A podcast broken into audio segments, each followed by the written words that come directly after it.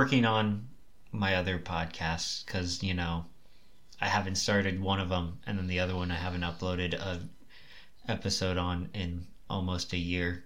So, 2024 goal: get both of those going consistently. Yeah, there you go. We're gonna have a whole like network pretty soon. Yeah, I guess. Yeah, we will. Anyway, hey everybody, it's it's your your boy Jarrod. And also me, Cybele. Yeah, and uh, it's an off week. Uh, we decided to take a break for the holidays and uh, just kind of collect ourselves before season two begins here uh, in the month of January. So I promise it's coming. Yeah, I promise it's coming later this month. We are going to be starting season 2 But in the interim, we thought we would just do a little bonus auxiliary episode. Uh, if you don't feel like listening to this, then you can just skip it. This is not required listening. I mean, is any of the episodes required listening? Yes. Yes, they are. you have to. No, but they mostly carry along the same theme of us talking about video games that we've played and trying to describe them for people so that they can see them in their mind's eye and then maybe go play them themselves. Pretty much everything we've talked about has been along those lines. Yeah. Give a little taste of a game. Yeah, we've been mostly focusing on games because that's what inspired us to start this. But there's other media out there. And this one is the one where we decided we're going to talk a little bit about One Piece. I mean, it's It had to happen eventually. exactly. I mean, we've had two of our guests have already have both brought it up. And so, well, they didn't bring it up. I- Chad Chad did bring it up. Chad brought it up, but only because he saw my posters. I'm Yeah. pretty sure I brought it up with Adel. Yeah, but you brought it up because they watched it. It's true. It's true. So, Adel did watch it it's for kind his of his show. fault. So it is his fault. So yeah, we need to talk about One Piece and what makes it so good and why you should be giving it a try despite any of your inhibitions because 90% of the people who have been told you should try One Piece have either not just to me but just in general i've heard from other people to be like yeah i told this person to watch and they were like oh it's too long or oh i'm not really into anime and so this is our chance to talk about why those are Those are stupid reasons. those are dumb reasons to keep you from enjoying something great Also, if you don't like anime, well, I mean, there's live action now. There's the live action now. It's true. But I mean even so, like to begin we have, I've got a couple of bullet points. My first bullet point really about what makes One Piece so great is the fact that One Piece is not a traditional shonen anime. Uh, in the sh- and you know people are like, well, what do you mean? Because it's all about fighting and powers and stuff, and that's what a shonen anime is. To which I would say, you're dumb. yes, those are things that a shonen anime is comprised of, but One Piece is more than those things, and usually kind of bends the rules on those first constraints anyway. Because I mean, Yeah. first of all, the powers, like we're like if we're talking about a shonen anime, the quintessential would probably have to be Dragon Ball Z. Where Yes. and let's be honest, the powers and scaling in that is really straightforward as far as like you know, fighter A is stronger than fighter B, so like they need to, you know, train or get stronger so that they can take them out and keep them from being a threat. And like that's pretty much every single arc Yeah. is like the whole focus is like, uh-oh, there's this big person in power and if we don't get strong enough to stop them, then they will destroy everything or they'll try to rule the world or whatever. Or in Frieza's case, like the whole freaking Whole- galaxy, yeah, the whole universe. So- universe. Frieza That- wanted to be immortal so he could rule everything, and you know he almost did it. I think that's one thing with Dragon Ball is like, yeah, a lot of shonen is like, there's one power, everybody has the same power, and it's all based on what level you're at in that power. Exactly, and that's why, yeah, and so scaling works when everybody is playing on the same battlefield, when they're all in the same form of power, the mm-hmm. the same like concepts. Like it makes it so that you can scale that stuff. I hate when people try to scale characters in One Piece because the powers in One Piece are just not as one dimensional as that. Yeah. I mean, for, I mean, first of all, you've got the devil fruits, and each one is completely unique. with its own u- ability that you have no idea how one will interact with another, which is, you know, part of the charm of it. It's really great. Like everybody has a fruit power, not everybody, but the people that do. Like they find ways to make it work for them. Yeah. And and if you took that same exact power and you put it in someone else's hands, they would use it completely differently. Yeah. Like You even get to see it a couple of times in One Piece. It's true. Somebody gets something that somebody else had. It's true. Although there is the caveat that only one person in the world can have a devil fruit power at a time, there hmm. are moments where we see in a flashback or something like a previous user of the same fruit and like they will they'll use it completely differently. It Yeah. goes more with like their personality. Like they use the power as like an auxiliary of who they are, an extension of their own persona almost. It's mm-hmm. amazing to see it time and time again. And I feel like Oda even uses fruits as a way to design people's personality. It's like, well, what kind of character would have this fruit? Like, what kind of person, like, what would their temperament be if they had this? And it's amazing because it's part of what makes his characters so well rounded is each one is so completely unique and individual. Whereas like I mean, if you show people a group of fighters from Dragon Ball Z, they'll look at them and be like, which one is Goku? And Yeah. they might point at Gohan or Yamcha first because let's face it, a lot of They these people alike. they look the same and they're wearing the same clothes. Yeah. Like and again, I'm not bashing Dragon Ball Z. Love Dragon Ball Z. It's good. It has its own place in entertainment. I'm just saying that people that compare One Piece to Dragon Ball Z or My Hero Academia are just doing themselves a disservice. My Hero Academia is more better comparison, but even there, it's like I think One Piece has more variety in It- the powers than My Hero. Well, I don't know. I mean, like I've heard I mean, I've heard our friend Devin at work talking about My Hero before and the different powers, and I will admit a lot of them are very unique. And I've even thought about like what it would be like if it was a devil fruit. yeah, You know, because a lot of them basically seem like they could be. they could. There are similar ones where it's like that is a devil fruit. Yeah, but at, but at the end of the day, like the thing about most shonen like Dragon Ball Z or Naruto or My Hero Academia is that it feels like and people like will bring up this joke all the time. This is my second bullet point: the power of friendship. Mhm. And it's like, yeah, everybody like the power of friendship is what gets them through, and that's why they, like they have to keep fighting and like they have to what they gotta win. And it's like, and that's nice, and it's a great, it's a great message. It's just not the full message with One Piece because it's not about the power of friendship. It's about this group of people who have rejected biological or societal norms of what family is and have chosen to create for themselves their own family. It's about found family. And it, and they fight much differently than just like, "Oh, I've got to protect my friends." It's so much more on the line when it's like, "This is my crew and we're ride or die for each other." Yes, and we see that over and over again with these really great moments like uh, that just ins- that always inspire things like when um oh gosh you give an example me give an example. no of no fighting- you don't have to I mean, my first thought is always just going to be Arlong Park with Luffy going crazy just for Lu- Nami. Yeah, it's true. Like that. And I was watching a video essay by Melon T recently. Again, shout out to Melon T. Also, Grand Line Review. I don't know if I mentioned Liam with Grand Line Review, but Melon T and Grand Line Review are two of the greatest. I've been watching Grand Line Review, but I've also come across somebody O'Hara. Ohara is wonderful as well. They're pretty good. Yeah, we'll do plugs for all of our One Piece like creators at the end of this.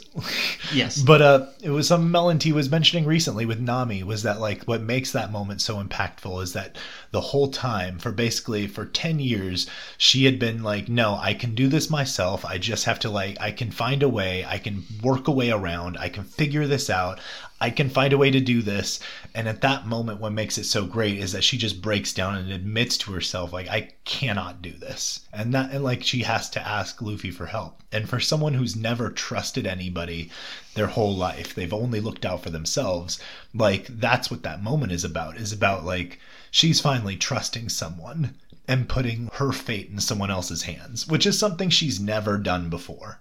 Because like since her mom died there's just not been anybody that she could trust that way. Yeah. she had to just bear all of these burdens on her own shoulders And she's finally like, I'll let somebody else pick it up for me. And what is Luffy's response when she finally, after like telling him to leave and like throwing dirt at him and saying, Get out of here, you don't know what's going on? Like, and then she finally just says, Okay, help me. And he says, Of course I will. Yeah. That's his response because there's no, there's nothing to think about. Like, he's like, Of course, I've just been waiting for you to ask for it. Which is also just like a sign, like how quick Luffy is, like when he picks somebody, what he'll do for them. Because like he barely even knew Nami. He knew her for like what, like a couple of days, Well, I mean, a few days at that what it, point. Eh, yeah, Maybe but I mean, week. and that's something that's important to remember is like Luffy is a people person. Mm-hmm. Like he's got zero IQ but off the charts EQ. Like he isn't smart enough to put into words like if he sees somebody is hurting like he can't like establish what that reason is like but he can watch it and understand what they're feeling and know that they need something to fix it. And he kind of just waits until they give him the go ahead to fix it mm-hmm. for them because he's he's there and he's willing and he's ready. He just he needs to know like okay who do i punch? Who do I punch? and it's and it's you know that's one of the things that's cathartic about it because it really it's like no problem should be easy enough to be fixed with like okay who do i punch? But like that's what makes it so wonderful. Like because like and because all of the problems that these people are having in this world it's not that simple It's not. it's not. There's always like some sort of weird socio-political like these people are in power, they're protected by the government or the law or they're some sort of royalty. There's always some sort of socio-economic barrier that's keeping people down and keeping them from being able to protect themselves. Yeah. And Luffy just spits in the face of that and punches them anyway. Yeah, it's like a smarter person would be like, "What's a political, like, conversational way of like fixing this big Mm-hmm. and problem?" we even see that in Alabasta. Like Vivi is so convinced that if she could just get to the like sit down and talk with the leaders of the rebel army and explain to them that they had been manipulated, then she could stop the civil war. Be like, listen, it's not the king that you're trying to fight. It's this other person who's framing him. Like, and she's like, if we can just sit down and talk with them, we can fix this.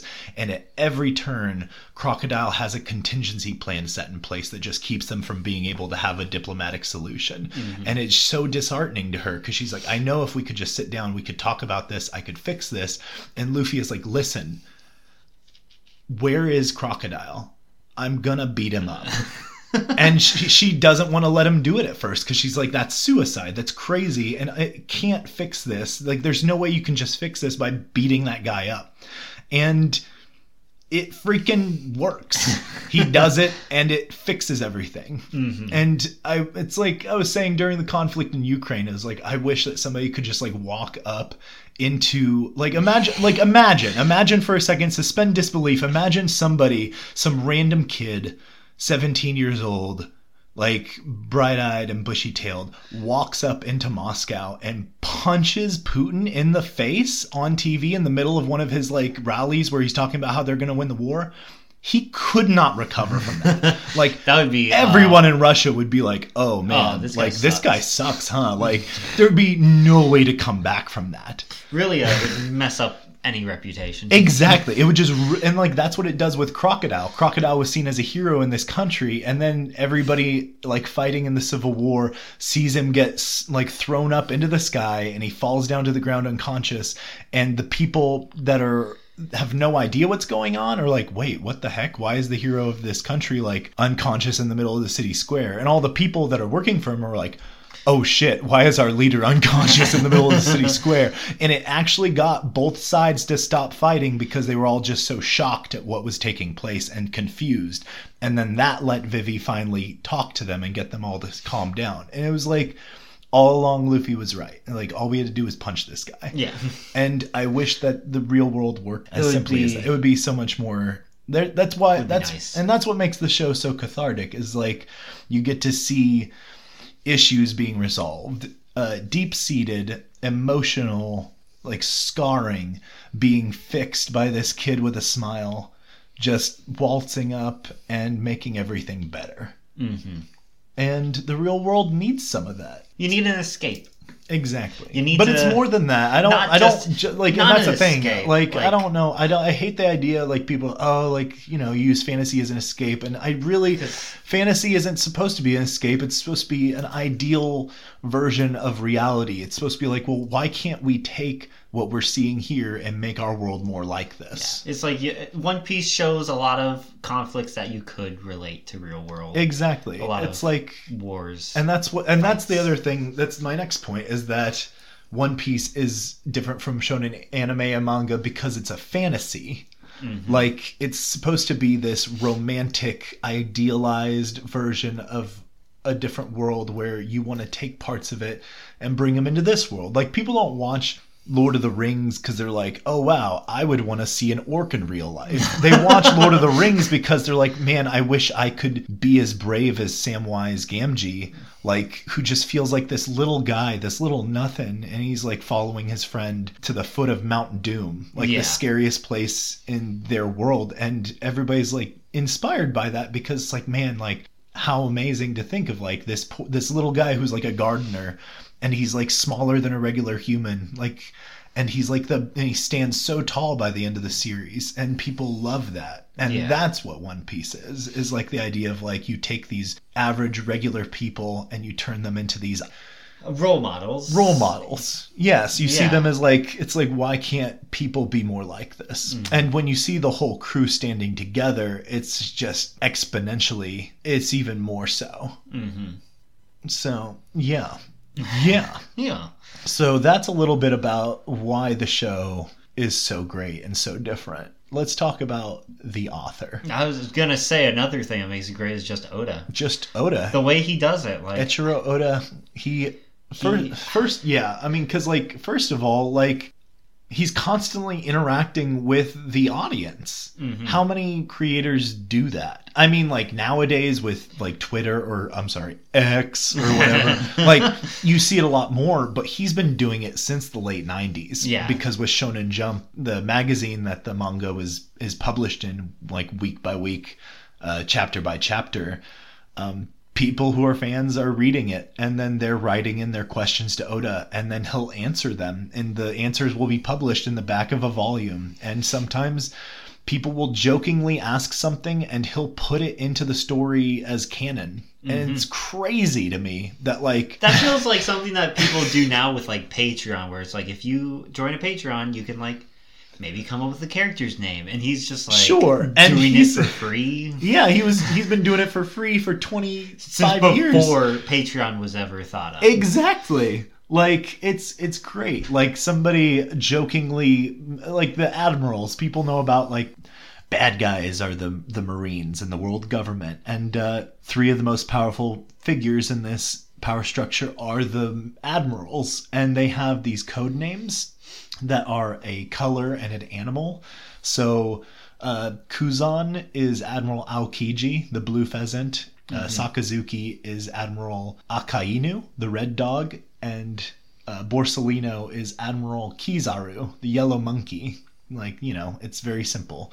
yeah, Uh, and somebody jokingly asked, like, well, what about whatever happened to uh, Chaton and Momousagi, which is brown pig and pink rabbit? And he was like, oh, well, they didn't get considered for the admiral position. They're still vice admirals. And he was just jokingly said, like, through that was a throwaway line.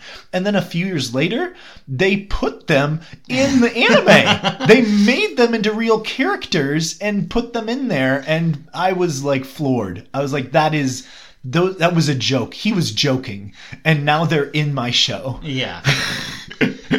just freaking yeah. He just puts whatever he wants in there. He does what he, does- wants, and that's the thing is that Oda is more like a DM than he is an author. Mhm. Like, first of all, it's coming out weekly, so he doesn't have to write a whole book at a time and have it like perfectly edited and set in stone. He like at like as it's coming, like he's rolling with the punches. Like there's things that he's had planned for years, and then there's things that he just comes up with like On off fly. on the do- like off the dome on the fly or like uh, like the base biggest example is Yes. uh, um the supernovas it was such a huge moment at the Sabaody archipelago arc for fans whenever Oda reminds everyone, "Hey, remember at the beginning of the Grand Line, uh, like what, 10 years ago, whenever Crocus was explaining like once you're set on a path in the Grand Line, then you're kind of just stuck on that path because of the way log poses work and how they attract to the nearest island to direct you island island. So this island hopping method keeps everyone pretty much set on one path the whole time. But there's multiple different island chains that lead along the Grand Line, and by the time we get to Sabaody, we completely forgot like hey, all of those island chains, they're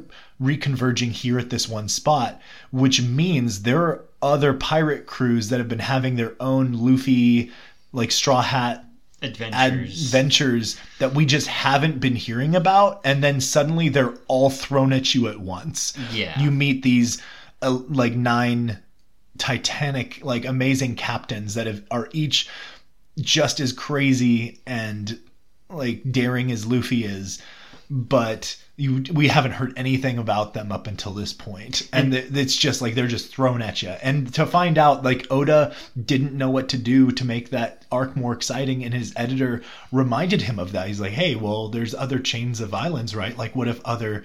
Pirates like met there and they were just like Luffy and that he was like oh my god like that's and that's the other thing about Oda is he's not too proud to take outside help Mhm, from yeah. people that have good ideas. And so, like, then you're introduced to Eustass Kid, Trafalgar Law, Bonney.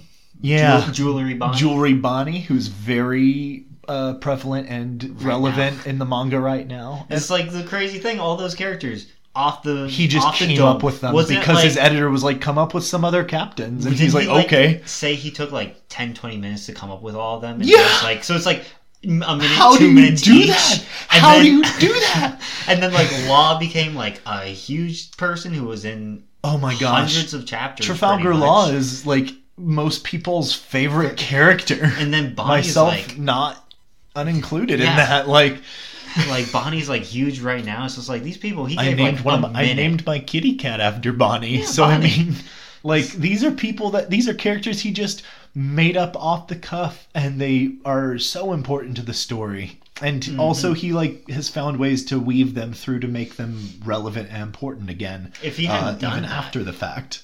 like If he had, yeah, if he had Dressrosa and Dressrosa, Punk Hazard, Punk like, all Hazard. that would have been Not to mention Whole Cake, Whole Cake. because Capone Gang Bege was one of the supernovas, and he was one of was Big big Mom's son-in-laws. like, So it's like all of this. Is gosh, like, like would have been completely different. everything would have been so different without the editor's suggestion of like, well, what about like other like Captain? Like, it's oh man, that like the yeah, the supernovas is a great example of improv. Like And in the Warlords. oh my gosh, and the Warlords. That's a big one. I don't know that he really had that in mind at first.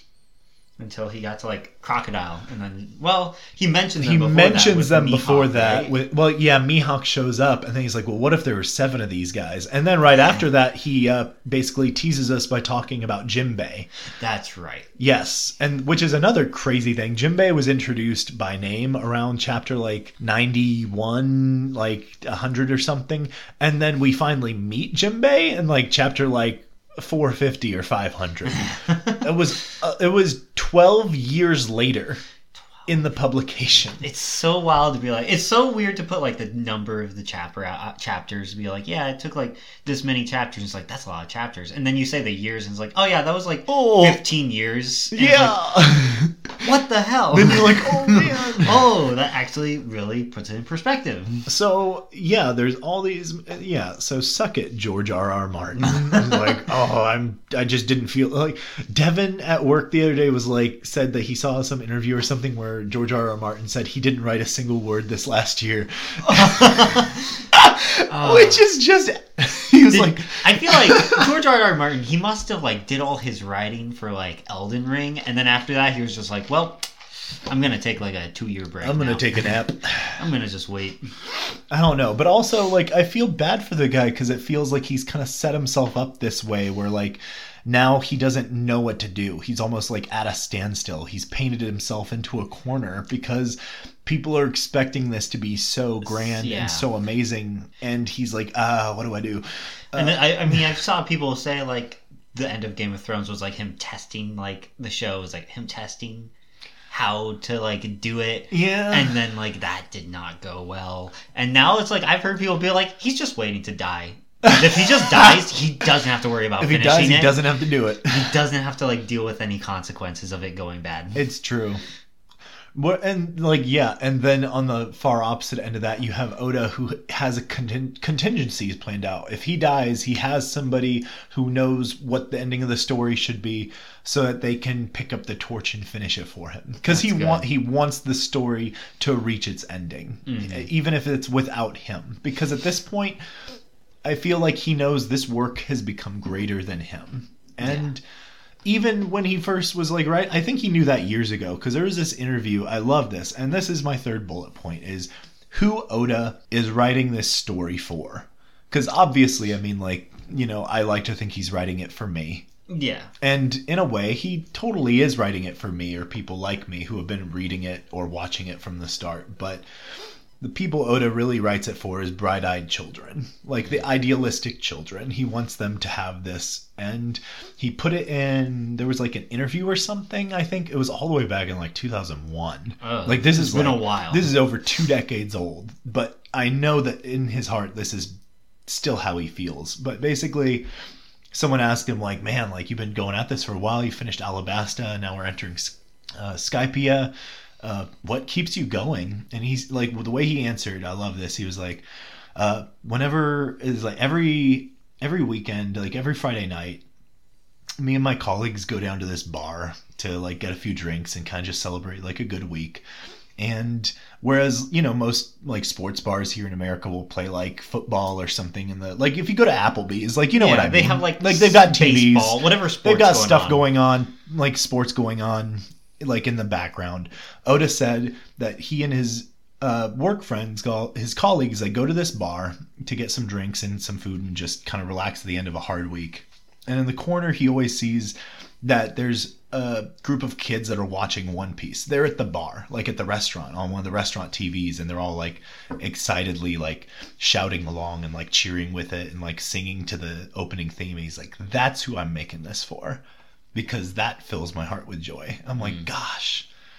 But even deeper than that, I would have to say, after hearing like what Melody said about Skypiea and uh, Long Ring Long Island, which are two arcs that I guess in the fandom aren't very popular, and in fact, a lot of people skip them and go straight from Alabasta to Water Seven. From everything I hear, I can understand Long Ring Long Island. I'm gonna. I'm watching through, and when I get there, I mean, I'm gonna watch it and I'm gonna read it because, like, why would I skip do. it? Yeah, but like, don't skip it. Skypiea, I do everything I see about it. I do not understand why I hear people skip it. they thought that it wasn't relevant to the rest of the story because it wasn't happening on the blue sea and the is- the government wasn't there to witness what Luffy did so his bounty didn't go up therefore it doesn't matter yeah, but it's still cool, and of course it's gonna matter. not only is it cool it's like so integral to so many important moments in the story like Noland comes back up in the story in Dressrosa um yes, he does. like Bellamy is oh my god like uh Bellamy comes back in dress. Skypiea, Skypiea is where we first are introduced to Doflamingo and Bartholomew Kuma, as well as Blackbeard, eh, yes, the series Blackbeard, yeah. antagonist. the big so, one of the big bad guys. so okay, really quick, just a side note: if you are if you skip Skypiea, don't Don't go back. go back, you you villain. You need to. Coward. Isn't it Skypiea that also like Nika was introduced? Yes, but we didn't know that. Yeah, you that's didn't the know thing. that, we didn't know that, but like now his do. silhouette was there, Yeah. and and it was important. We know that now, and it's why Wiper reacted the way he did when he saw mm. Luffy silhouetted that way. Was because. Yeah. he was like, "Oh my gosh!" Whoa. He was like, I think that Wiper in his mind knew something was up with this kid because even if he didn't believe that he really could be Nika, he knows that in his own heart he is because Luffy freed him from like the thing that was keeping him tethered. Yeah. The, he freed him from the thing that was keeping him bogged down.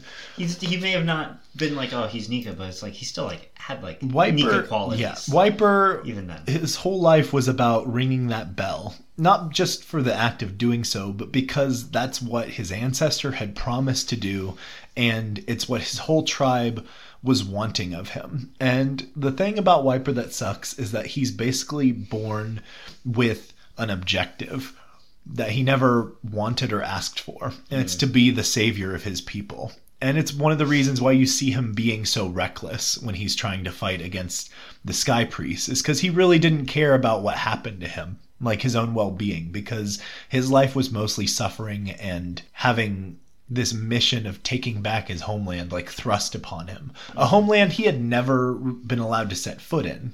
So it's like he didn't really ha- even have an emotional tie to it and yet like this is what his life is and so for luffy to free him from that i think that even if he didn't know luffy was nika like in that moment like he just he knew that he was nika for him Yeah.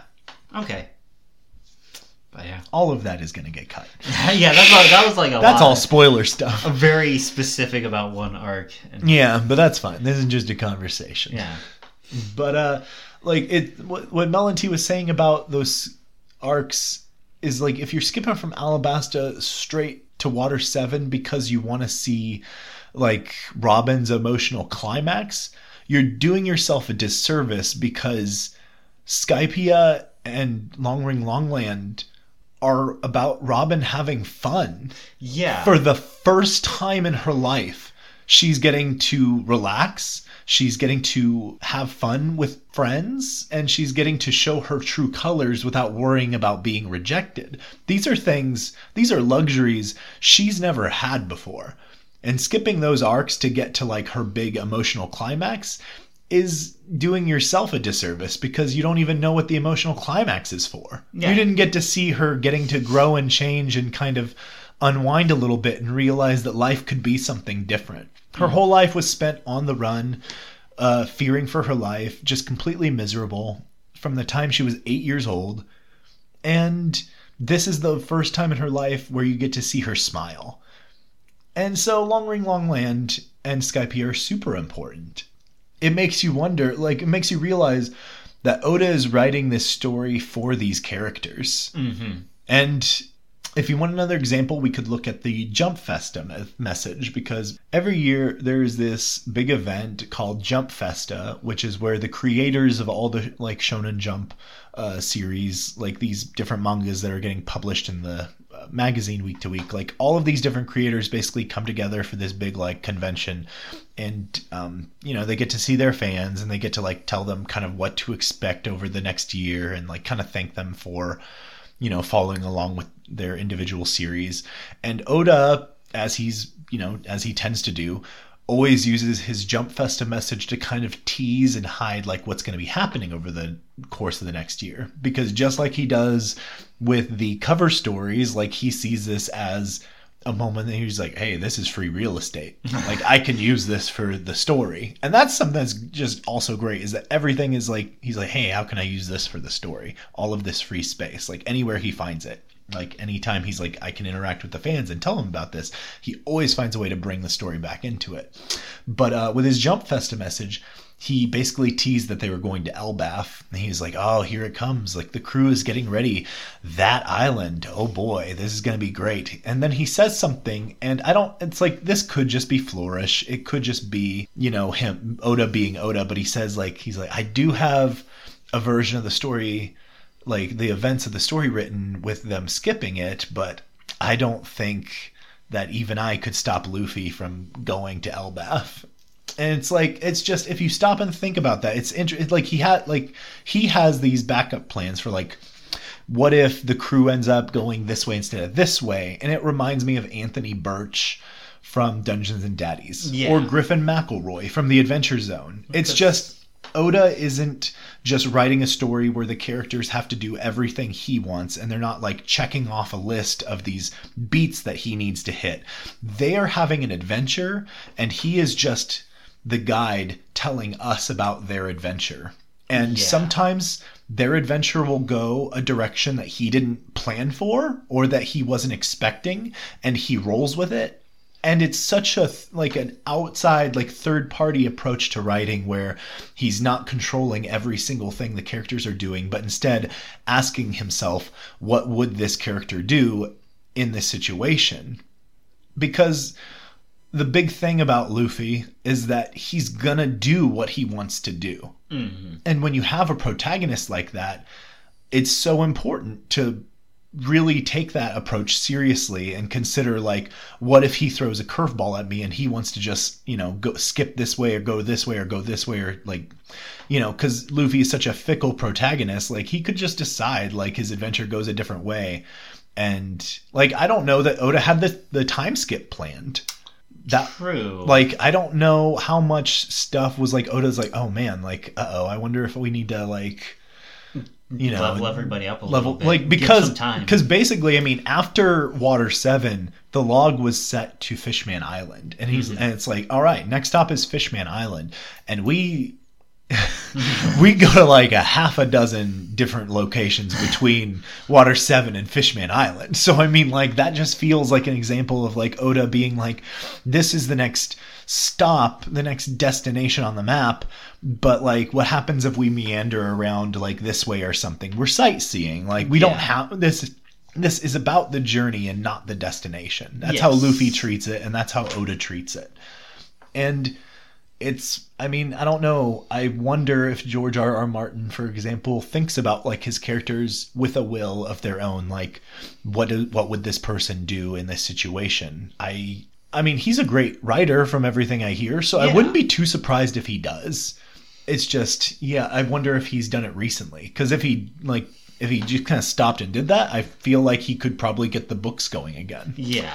I wonder if he's putting too much pressure on himself of like, what do I want this story to be, or what do What the, the fans, fans- want? yeah. And that's another thing is that like, it, the story is for the fans, but it can't cater to every single thing they want. Yeah. I don't think any of us would have, like, any of the One Piece fans would have said, we want to see Egghead next. Like, if No, given the yeah, choice, I think everybody thought we were going to Elbaf Yeah. after Wano, but that's just not how it works. Instead, what Oda did was Oda Oda had three islands set for after Wano, and he had three protagonists that were gonna pick different directions.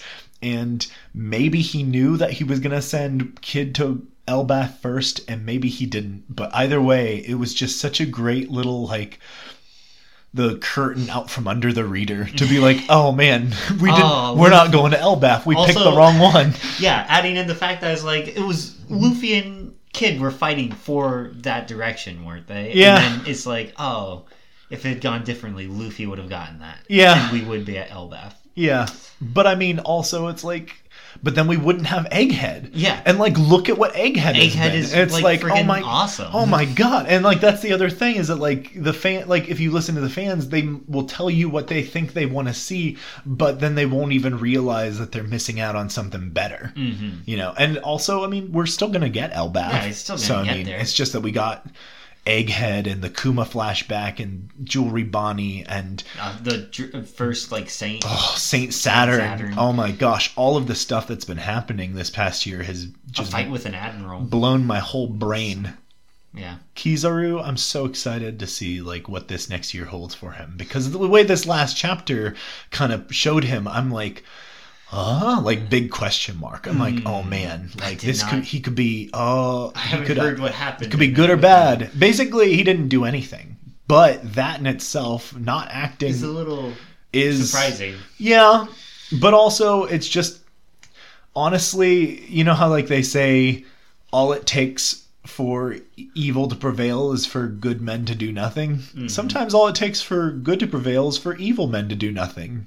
So I mean like if he's like if he just stops and doesn't do anything even when Saint Saturn orders him to, like I will consider that to be the biggest baller move of 2024. Yeah. It would be fun because it would just be like him sitting there and doing nothing, and I would still consider that to be amazing because that would be him finally putting his foot down and standing up to this authority figure, Actually which is having something like some kind of stance. Kizaru has never done. Yeah, Yeah. he's always been like I guess what is his um What was it like? un- unclear yeah. unclear justice. Yeah, that's the other thing. All the admirals represent a different form of justice because the marines are just not cut and dry. Just like how pirates aren't cut and dry, neither is the world government or the marines. And each of the marine admirals stands for a different version of justice. Uh, Kizaru is his unclear justice, which is we don't really know if he knows right from wrong or cares. He just kind of keeps following orders of people above him. And he's a good admiral in that way. He's doing what he's told, but it is concerning as a fan to be like, you know, will he ever show his own will or is he just going to keep doing what like these bad people tell him to do? Yeah. like Kuzan uh, Aokiji represented lazy justice, and it was that he would do what he was told if he was being watched and told to, and if he thought it was actually the right thing to do.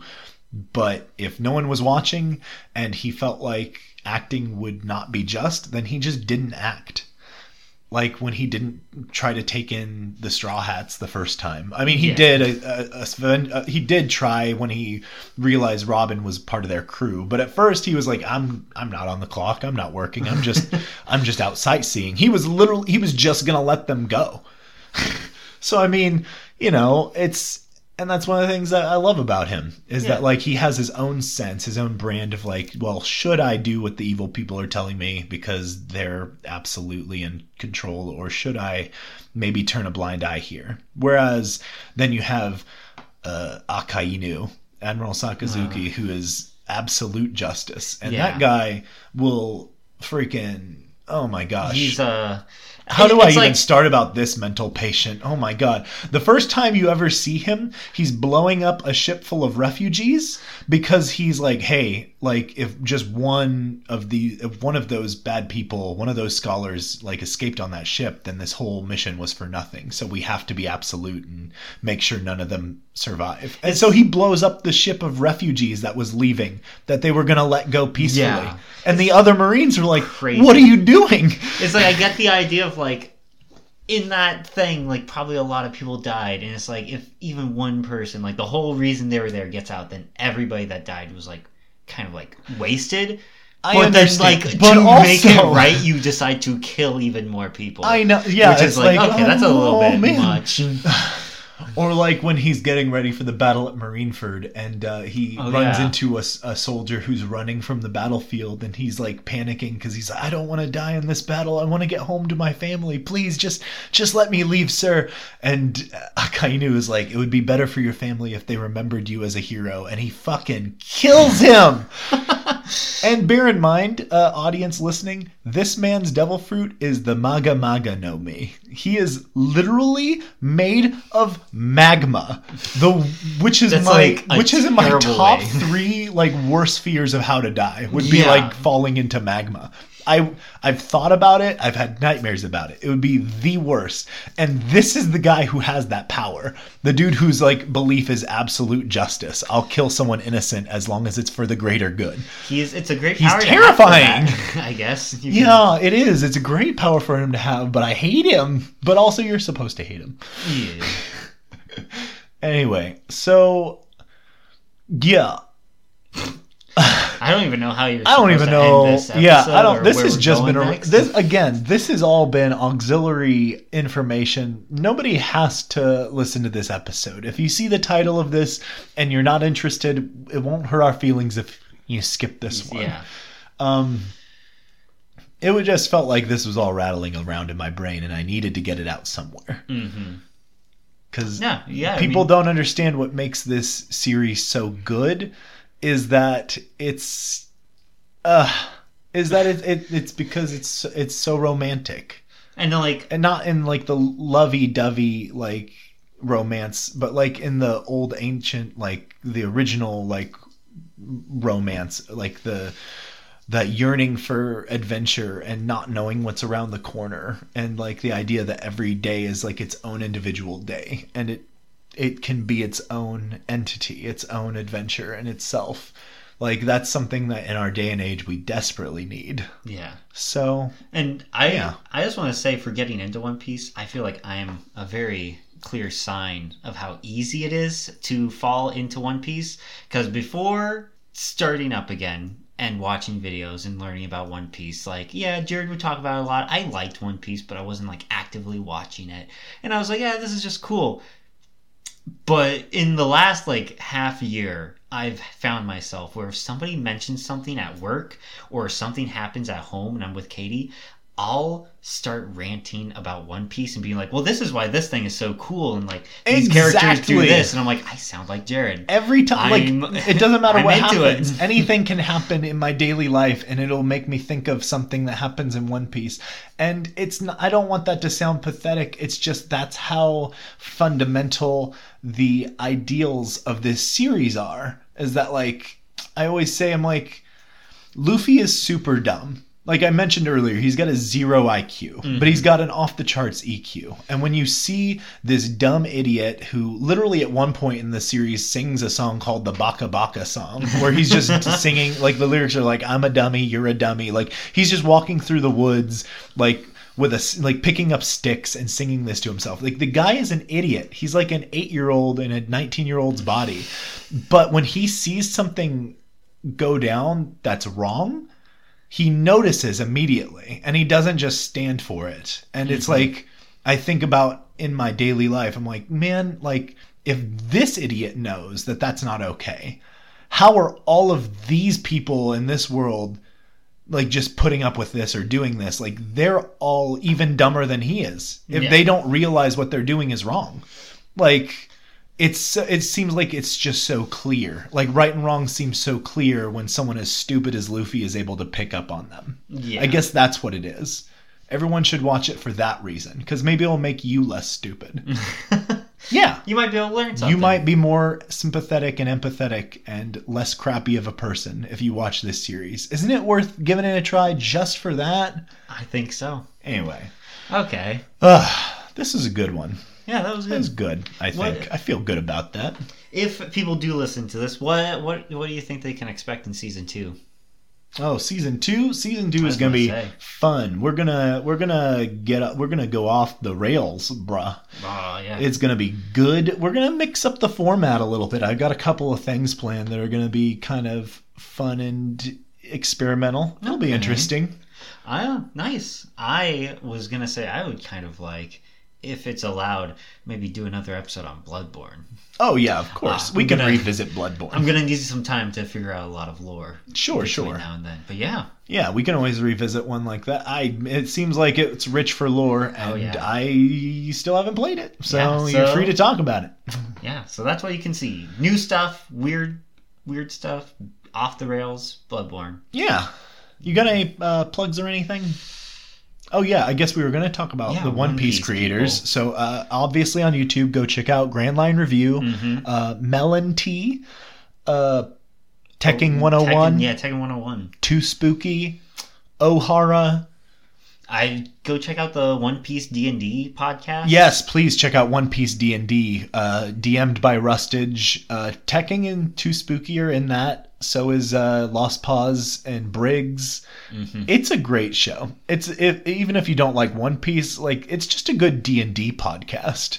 Like Yeah. it takes place outside of the series. They do their own thing before the series starts. It's like a prequel, so it doesn't affect anything. It has a few references to the One Piece series, but like yeah, you can listen to it without really like knowing much about it. Yeah.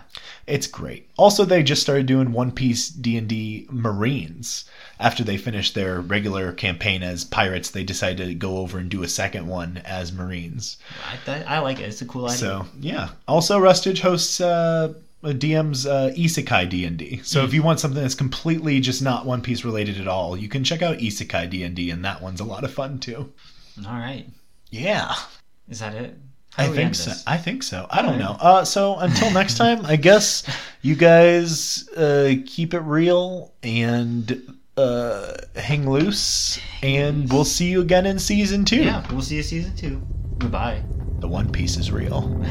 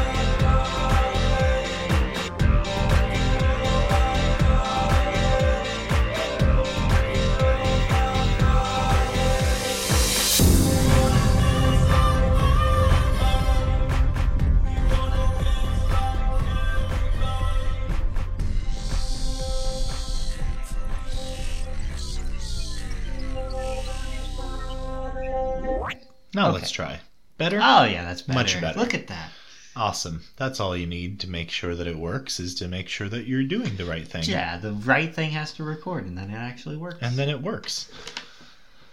Ugh. jump. Ow, my elbow. Serves you right.